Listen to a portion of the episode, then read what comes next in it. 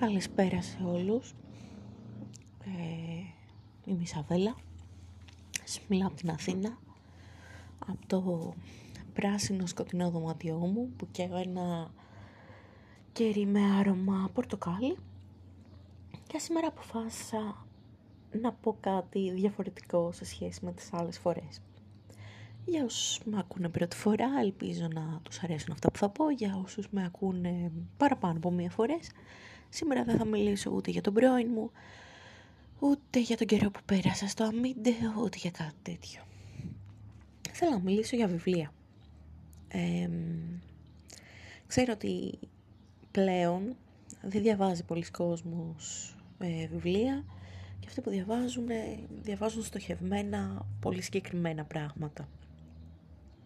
Θα σας πω τη δική μου εμπειρία. Όταν ήμουν μικρή, είμαι της γενιάς του Χάρι Πόττερ, πήγαινα Τετάρτη Δημοτικού και είχε βγει η πρώτη ταινία Χάρι Πόττερ. Τότε θυμάμαι στη τηλεόραση να δείχνει σκηνές πετσεκομμένες και να λένε μην το δείτε, τρομάζει τα παιδάκια. Τη δασκάλα στο δημοτικό να λέει ότι είναι σατανιστικό και άλλα τέτοια. Κάποια στιγμή η μαμά μου πήρε εμένα και τα αδέρφια μου και το βαφτιστήρι του πατέρα μου, την Κατερίνα, και μας πήγε σινεμά να δούμε το Χάρι Πότερ. Θυμάμαι ότι ήταν Χριστούγεννα, διακοπές του Χριστουγέννου δηλαδή, ότι έβριχε καταρακτοδός και ότι είχαμε πάει σε ένα σινεμά στη Γλυφάδα. Αφού είδα το Χάρι Πότερ, κάτι άλλαξε μέσα μου. Ήταν μία από τις ταινίες που όταν τη δεις στην κατάλληλη ηλικία, κάπως θαμπώνεσαι από όλα όσα δείχνει. Ίσως φταίει και ο Chris Columbus που σκηνοθέτησε τις πρώτες δύο ταινίες και το κάνει λίγο πιο έτσι μαγικό. Είναι ο ίδιος που σκηνοθέτησε το Μόνο στο σπίτι, οπότε καταλαβαίνετε το feeling. Γυρνώντας σπίτι, δήλωσα στη μητέρα μου ότι θέλω να αρχίσω να διαβάσω λογοτεχνία και βασικά το Harry Potter. Έτσι πήγε στο βιβλιοπωλείο της γειτονιάς, στον κύριο Φάνη, τον οποίο αναφέρω στα βιβλία μου, και μου αγόρασε τα πρώτα 4 βιβλία Harry Potter που είχαν βγει εκείνο τον καιρό. Μέχρι την 6η Δημοτικού διάβασα και ξαναδιάβαζα αυτά τα βιβλία άπειρες φορές, και όχι μόνο αυτά. Πήγαινα στο βιβλιοπωλείο και αγόραζα ανατριχύλες που ήταν, ας πούμε, μικρές ιστορίες τρόμου των 100-150 σελίδων που κυκλοφορούσαν εκείνη την εποχή, ήταν και μιας γενιάς πίσω. Έπαιρνα βιβλία της Κορνέλια Φούγκε, όπως ο Μελανόκαρδος, ο Αρχόντος των Ληστών και άλλα. Και διάφορα που μου πρότεινε ο βιβλιοπόλης, όπως τον κόσμο τον Κρεστομάνση, που είναι της Diana Wynne, που ουσιαστικά είναι αυτή που έχει γράψει τα βιβλία για το κινούμενο κάστρο. Αν έχει δει κανείς το κινούμενο κάστρο του Μιγιαζάκη, είναι εμπνευσμένη αυτή η ταινία από τα βιβλία της Diana Wynne. Δηλαδή ο Χόουλ, η Σόφη, όλο αυτό. Οπότε διάβαζα πάρα πολλές ιστορίες με μάγους, με παιδιά που ζούσαν περιπέτειες, τρόμου, τέτοια πράγματα. Θυμάμαι σε ένα στάντ στο βιβλιοπωλείο ότι είχε κάτι τρομακτικές ιστορίες που ποτέ δεν αγόρασα και τώρα δεν μπορώ να βρω, ούτε θυμάμαι το τίτλο τους δυστυχώς. Αλλά ότι εκείνη την περίοδο διάβαζα Ανεξήγητα φαινόμενα από εκδόσεις Κέντρο, που είναι έτσι αυτοτελείς ιστορίες τρόμου με πρωταγωνιστή το ΜΑΤ, ένα 15χρονο εθισμένο στην Coca-Cola. Έτσι με εξωγήινους, με βαμπύρ, με διάφορα.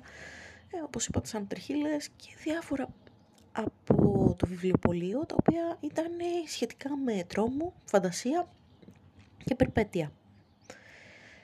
Τα αισθηματικά ήρθαν πιο μετά. Αλλά πάντα φαντασίας, δηλαδή ήθελα να έχει ένα υπερφυσικό στοιχείο. Όταν ένα βιβλίο δεν είχε υπερφυσικό στοιχείο, πρέπει να είναι πάρα πολύ καλό για να με τραβήξει, ας πούμε.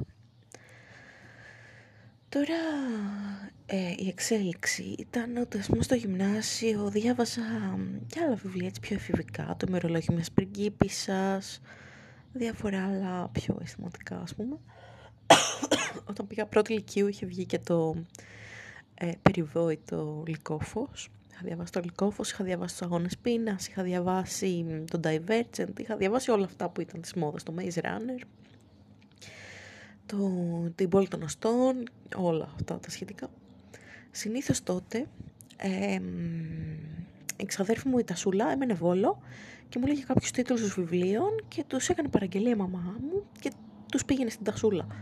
Και όταν βρισκόμασταν στο Βόλο και τους έπαιρνε διπλούς και για μένα από ένα αγγλικό βιβλιοπωλείο. Και έτσι διαβάσαμε πάνω κάτω τα ίδια βιβλία, ας πούμε. Μετά από αυτή τη φάση, όταν πέρασα στη φιλοσοφική, στο ΦΕΠΣ δεν είχα πάρα πολύ όρεξη να διαβάσω. Η αλήθεια είναι ότι μετά τις Πανελληνίες, μερικές φορές άμα ζοριστείς λίγο παραπάνω, κάπως σε πιάνει ένα μπούκωμα και δεν θες να διαβάσεις. Δηλαδή μου είχε τύχει κιόλας το καλοκαίρι των Πανελληνίων να μην θέλω να διαβάσω ότι υπότιτλους από σειρές. Και έτσι περιοριζόταν. Διάβαζα και τα πανεπιστημιακά συγγράμματα πολύ, είμαι από αυτά τα παιδιά. Και έτσι από εκεί που διάβαζα 3-4 βιβλία τη βδομάδα έφτασα στο ένα, στο κανένα και πάλι το καλοκαίρι τα ξανά πιανα. Και στο ενδιάμεσο διάστημα, αφού το τελείωσα το ΦΠΨ, τελείωσα με το πτυχίο πιάνου και πριν ξεκινήσω την Καλών Τεχνών. Εκεί κάπως διάβαζα λογοτεχνία, YA κυρίως και φαντασίες. Αλλά YA μάλλον. Θυμάμαι ότι υπάρχει ένα feeling, το οποίο δεν μπορώ να το περιγράψω κάποιον που δεν το έχει αισθανθεί τώρα, που όλα μπορείς να τα βρεις ανά πάσα στιγμή. Αλλά έμπαινα στην ιστοσελίδα των εκδοτικών και έλεγε τις προσεχείς κυκλοφορίες ή τα βιβλία που είναι σε κάθε σειρά, ας πούμε. Είχε ο Πατάκης μια σειρά βιβλίων που λεγόταν Μαύρη Σειρά, που ήταν έτσι εφηβικά, ας πούμε, φαντασίας.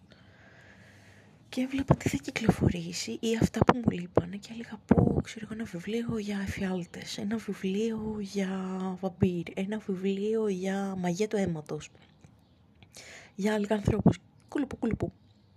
Και περίμενα πότε θα βγουν για να τα αγοράσω ή τα διάβαζα, ας πούμε, όταν τα είχα. Ή έλεγα, κοίτα τι ωραία υπόθεση και αυτά. Το ίδιο έκανα και στο Amazon.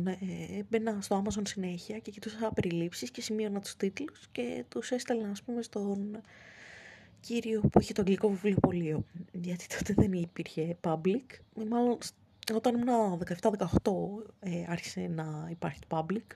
Πιο πριν λίγο ήταν FNAC και είχε εντελώς άλλο στυλ. Ήταν τα γαλλικά FNAC που είναι σαν το public, αλλά λίγο πιο κουλτουρέ, ας πούμε. Και έκανα παραγγελίες και από το public.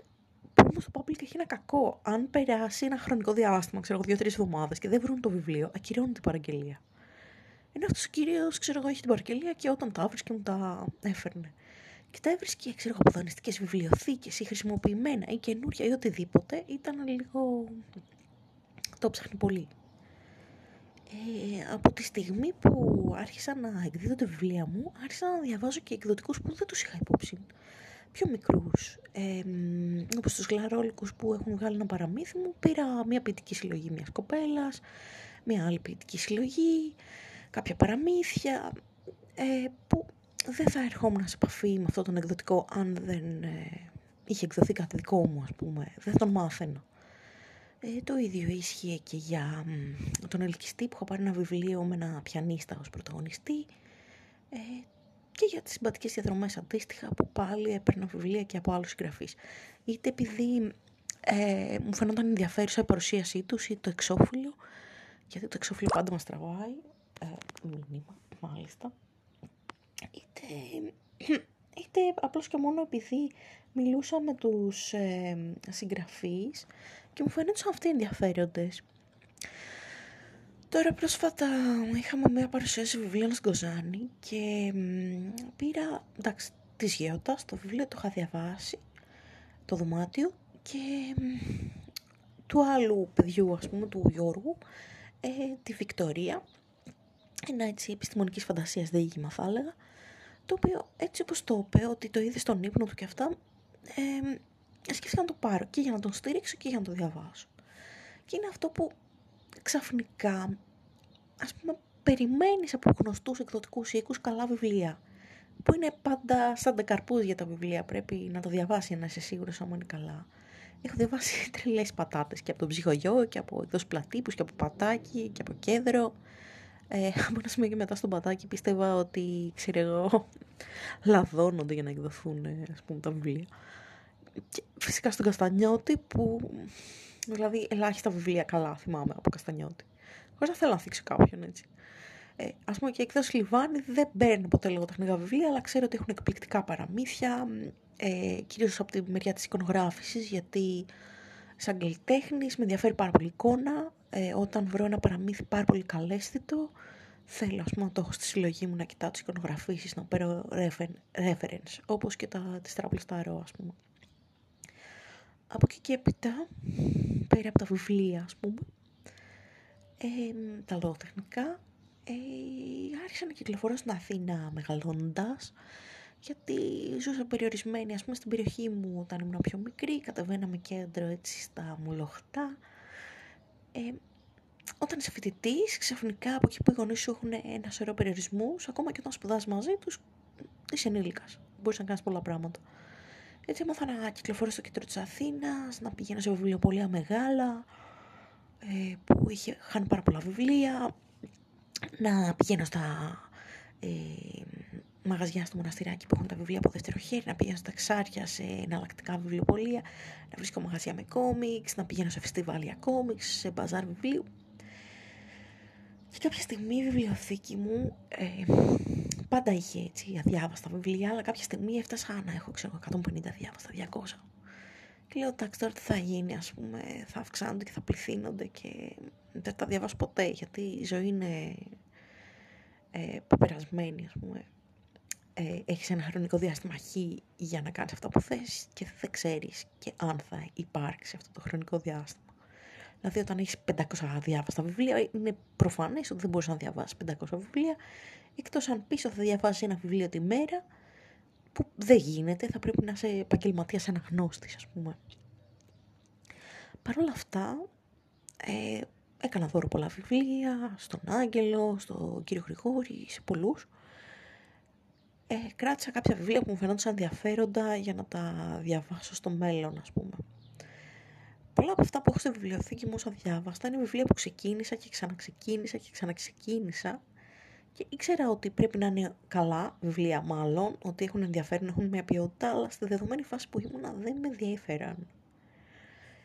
Γι' αυτό έχει τύχει να έχω διαβάσει πολλά σκουπίδια και όχι πάρα πολλά ποιοτικά, ας πούμε, βιβλία. Δηλαδή ξέρω τώρα ότι έχω κάμια 20 ανθολογίες που θα ήθελα να διαβάσω, αλλά δεν κάθομαι να στρωθώ. Και πόσα βιβλία φαντασίας μπορώ να τα έχω από 10 χρονών και δεν κάθομαι να στρωθώ, γιατί όταν ήμουν 10 ήταν για μεγαλύτερη ηλικία. Στη μεγαλύτερη ηλικία διαβάζα κάτι άλλο, τώρα την έχω περάσει την ηλικία που θα πρέπει να το διαβάσω, αλλά είναι και στη βιβλιοθήκη μου, θα ήθελα να ξέρω και τι λέει. Και κάπως έτσι, ας πούμε, έχω πολλά βιβλία τα οποία πρέπει να διαβαστούν. Και πολλά βιβλία που είναι θαμμένα και κρυμμένα. Το δωμάτιό μου έχει 2 ντουλάπες που είναι γεμάτες βιβλία αντί για ρούχα. Όταν σπούδαζα, έβαζα εκεί τα συγγράμματα που ήταν περασμένων εξαμήνων, γιατί δεν χωρούσαν στη βιβλιοθήκη. Αλλά από ένα σημείο και μετά, όταν κάνεις πρώτο πτυχίο, δεύτερο, όταν διαβάζεις πολύ, λίγο η βιβλιοθήκη γεμίζει. Η μία ντουλάπα που είναι γεμάτη βιβλία είναι γεμάτη με βιβλία που έχω διαβάσει. Το έκανα συνειδητά αυτό. Η άλλη, επειδή γέμισε πιο πριν, δεν μπορώ να πω ότι είμαι σίγουρη. Νομίζω ότι έχει όλα τα παραμύθια πίσω-πίσω, γιατί είναι τριπλές οι σειρές βιβλίων. Όλα τα παραμύθια που είμαι στην ηλικία που, σαν καλλιτέχνης, θα πρέπει να δω τις εικονογραφήσεις, να τις μελετήσω, να προσπαθήσω να κάνω κάτι αντίστοιχο, να εμπνευστώ και που δεν έχω πρόσβαση μέχρι να φτιάξω μια βιβλιοθήκη της ανθρωπιάς. Αλλά και πολλά βιβλία που έχω ξεχάσει ότι τα έχω. Και η βιβλιοθήκη που είναι στο δωμάτιο, ας πούμε, σε κοινή θέα, είναι μια κάθετη βιβλιοθήκη που έχει χώπαλ τα συγγράμματα, οπότε τα διαβάζει αυτά. Και μετά 3 ράφια, μεγάλα ράφια, ας πούμε, φανταστείτε τα σαν 6 ράφια επί της ουσίας, με άλλα διαβασμένα, άλλα διάβαστα βιβλία. Δηλαδή, τα Χάρι Πόττερ θέλω να τα έχω πάντα σε κοινή θέα, γιατί ποτέ δεν ξέρω τι θα κάνω και τι θα διαβάσω. Το 1001 νύχτες αντίστοιχα, τον Άρχοντα των Δαχτυλιδιών, τις Ανατριχίλες, που παρότι έχω και τις 50, κάποιες μου έχουν ξεφύγει και δεν τις έχω διαβάσει. Και μετά από εκεί και πέρα έχω διάφορα βιβλία επιστημονικής φαντασίας, διάφορα βιβλία από συγγραφείς, όπως είπα, που πήρα τα βιβλία τους γιατί τους γνώρισα έτσι και ναι, διάφορα βιβλία από την παιδική μου ηλικία και πολύ σπάνια βιβλία που αγοράζω πλέον πολύ επιλεκτικά για να διαβάσω χωρίς να ξέρω το συγγραφέα ή απλώς και μόνο επειδή μου είπαν κάτι κάπου, κάπως. Είχα φτάσει σε ένα σημείο κάποτε που έλεγα δεν μπορώ να συγκεντρωθώ να διαβάσω ένα βιβλίο. Και αυτή η συγκέντρωση επανέρχεται του να μπορώ να διαβάσω ένα βιβλίο δηλαδή, τώρα που δεν έχω ακαδημαϊκές υποχρεώσεις. Δηλαδή, εντάξει, έχω την καλών τεχνών να παρουσιάσω τη διπλωματική, ναι, θα το πάω παρακάτω, αλλά πλέον έχω φτάσει στο σημείο παραγωγής έργου, όχι στη μελέτη συγγραμμάτων, που είναι το κουραστικό. Δηλαδή, είναι διαφορετικό να τραβάς φωτογραφίες από το να μελετάς ιστορία της τέχνης. Θα μελετήσεις ιστορία της τέχνης για να τραβήξεις φωτογραφίες, αλλά δεν θα σε ρωτήσει κανένας, γι' αυτό δεν θα εξεταστείς πάνω σε αυτά που μελέτησες. Θα κάνεις περισσότερο για σένα. Και είναι διαφορετικός ο τρόπος που το κάνεις όταν το κάνεις για σένα. Έχει λιγότερη πίεση. Και έτσι τώρα θέλω να δω τι θα κάνω με αυτή τη βιβλιοθήκη με τα πολλά βιβλία. Θα κάνω ένα γερό ξεσκαρτάρισμα που ίσως έπρεπε να έχω κάνει χρόνια και ίσως θα πρέπει να αρχίσω να χαρίσω και άλλα βιβλία που δεν πρόκειται να διαβάσω. Δεν μου πάει η καρδιά να τα πετάξω και δεν θα το κάνω ποτέ. Γενικά θεωρώ ότι το να πετάς βιβλία είναι εγκληματικό. Sorry για όποιον το κάνει, είναι έτσι, δική μου άποψη. Αλλά δεν θέλω να έχω και βιβλία στη βιβλιοθήκη μου τα οποία δεν θα τα διαβάσω ποτέ. Ίσως θα πρέπει να σκεφτώ ότι θα τα διαβάσω κάποια μέρα τα παιδιά που δεν θα κάνω ή τα ανήψια μου, αλλά ναι. Νομίζω ότι αν με ξαναπάρουν φέτος σε σχολείο και είμαι στην άλλη άκρη της Ελλάδας και όχι σπίτι μου, θα αρχίσω να παίρνω διάφορα βιβλία, να τα διαβάζω σιγά σιγά από όλα αυτά τα βιβλία που έχουν μείνει διάβαστα και θα δούμε τι θα γίνει. Τους τελευταίους 10 μήνες δεν μπορώ να πω ότι διάβασα πάρα πολύ, πέρα από κάποια βιβλία του Terry Pratchett τα οποία είχα πει ότι θα τα διαβάσω και τα διάβασα. Είναι πολύ λίγα αυτά που διάβασα εν τέλει, αλλά υπήρχε στη μέση και το μεταπτυχιακό, υπήρχαν πολλά. Τώρα νομίζω αυτό το καλοκαίρι ότι αν τα καταφέρω θα ασχοληθώ με το διάβασμα πολύ πιο συστηματικά και θα δούμε που θα με οδηγήσει όλο αυτό. Τώρα το τελευταίο καιρό διαβάζω 2 βιβλία. Διαβάζω το καινούριο βιβλίο της Αλεξάνδρας Κάπου, προφανώς. Πώς λέγεται, πράγματα που σκέφτεται η Παρθένης Μαρία καπνίζοντας το μπάνιο της. Ναι, τέλος πάντων, αυτό είναι μια συλλογή διηγημάτων, έτσι λίγο cult. Και διαβάζω, παύλα, ακούω και τον Αναρχικό το Δύο Κόσμων της Ursula Le Guin. Έχω βρει το audiobook και το ακούω δηλαδή. Και ναι, αν αρχίσω να πηγαίνω περιπάτους ξανά, νομίζω ότι μέσα στη βδομάδα θα το έχω ακούσει όλο. Απλά σε αντίθεση με τη συλλογή διηγημάτων της Αλεξάνδρας Κάπα, που εντάξει, με κάθε διήγημα είναι 10 σελίδες, λες θα διαβάσω ένα στο μετρό, ένα στο ταξίδι, ένα όπου. Ο Αναρχικός στο Δύο Κόσμου θέλει συγκέντρωση, ειδικά επειδή είναι ηχητικό βιβλίο, μπορεί να αφαιρεθείς, αλλά η αφηγήτρια να συγχύζει. Οπότε έχω διάφορα, το γυρνάω πίσω, το ξανακούω, κάνω πράγματα και αυτά. Όταν το τελειώσω θα σας πω τη γνώμη μου, ίσως εγκαινιάσω έτσι και κάποια στήλη που να λέω τη γνώμη μου για βιβλία και σειρές, δεν ξέρω. Εσείς οι 5-10 φίλοι μου που ακούτε τέλος πάντων αυτό το podcast, στείλτε μου μήνυμα αν θέλετε να λέω για βιβλία και σειρές, για τραγούδια που έχω ακούσει.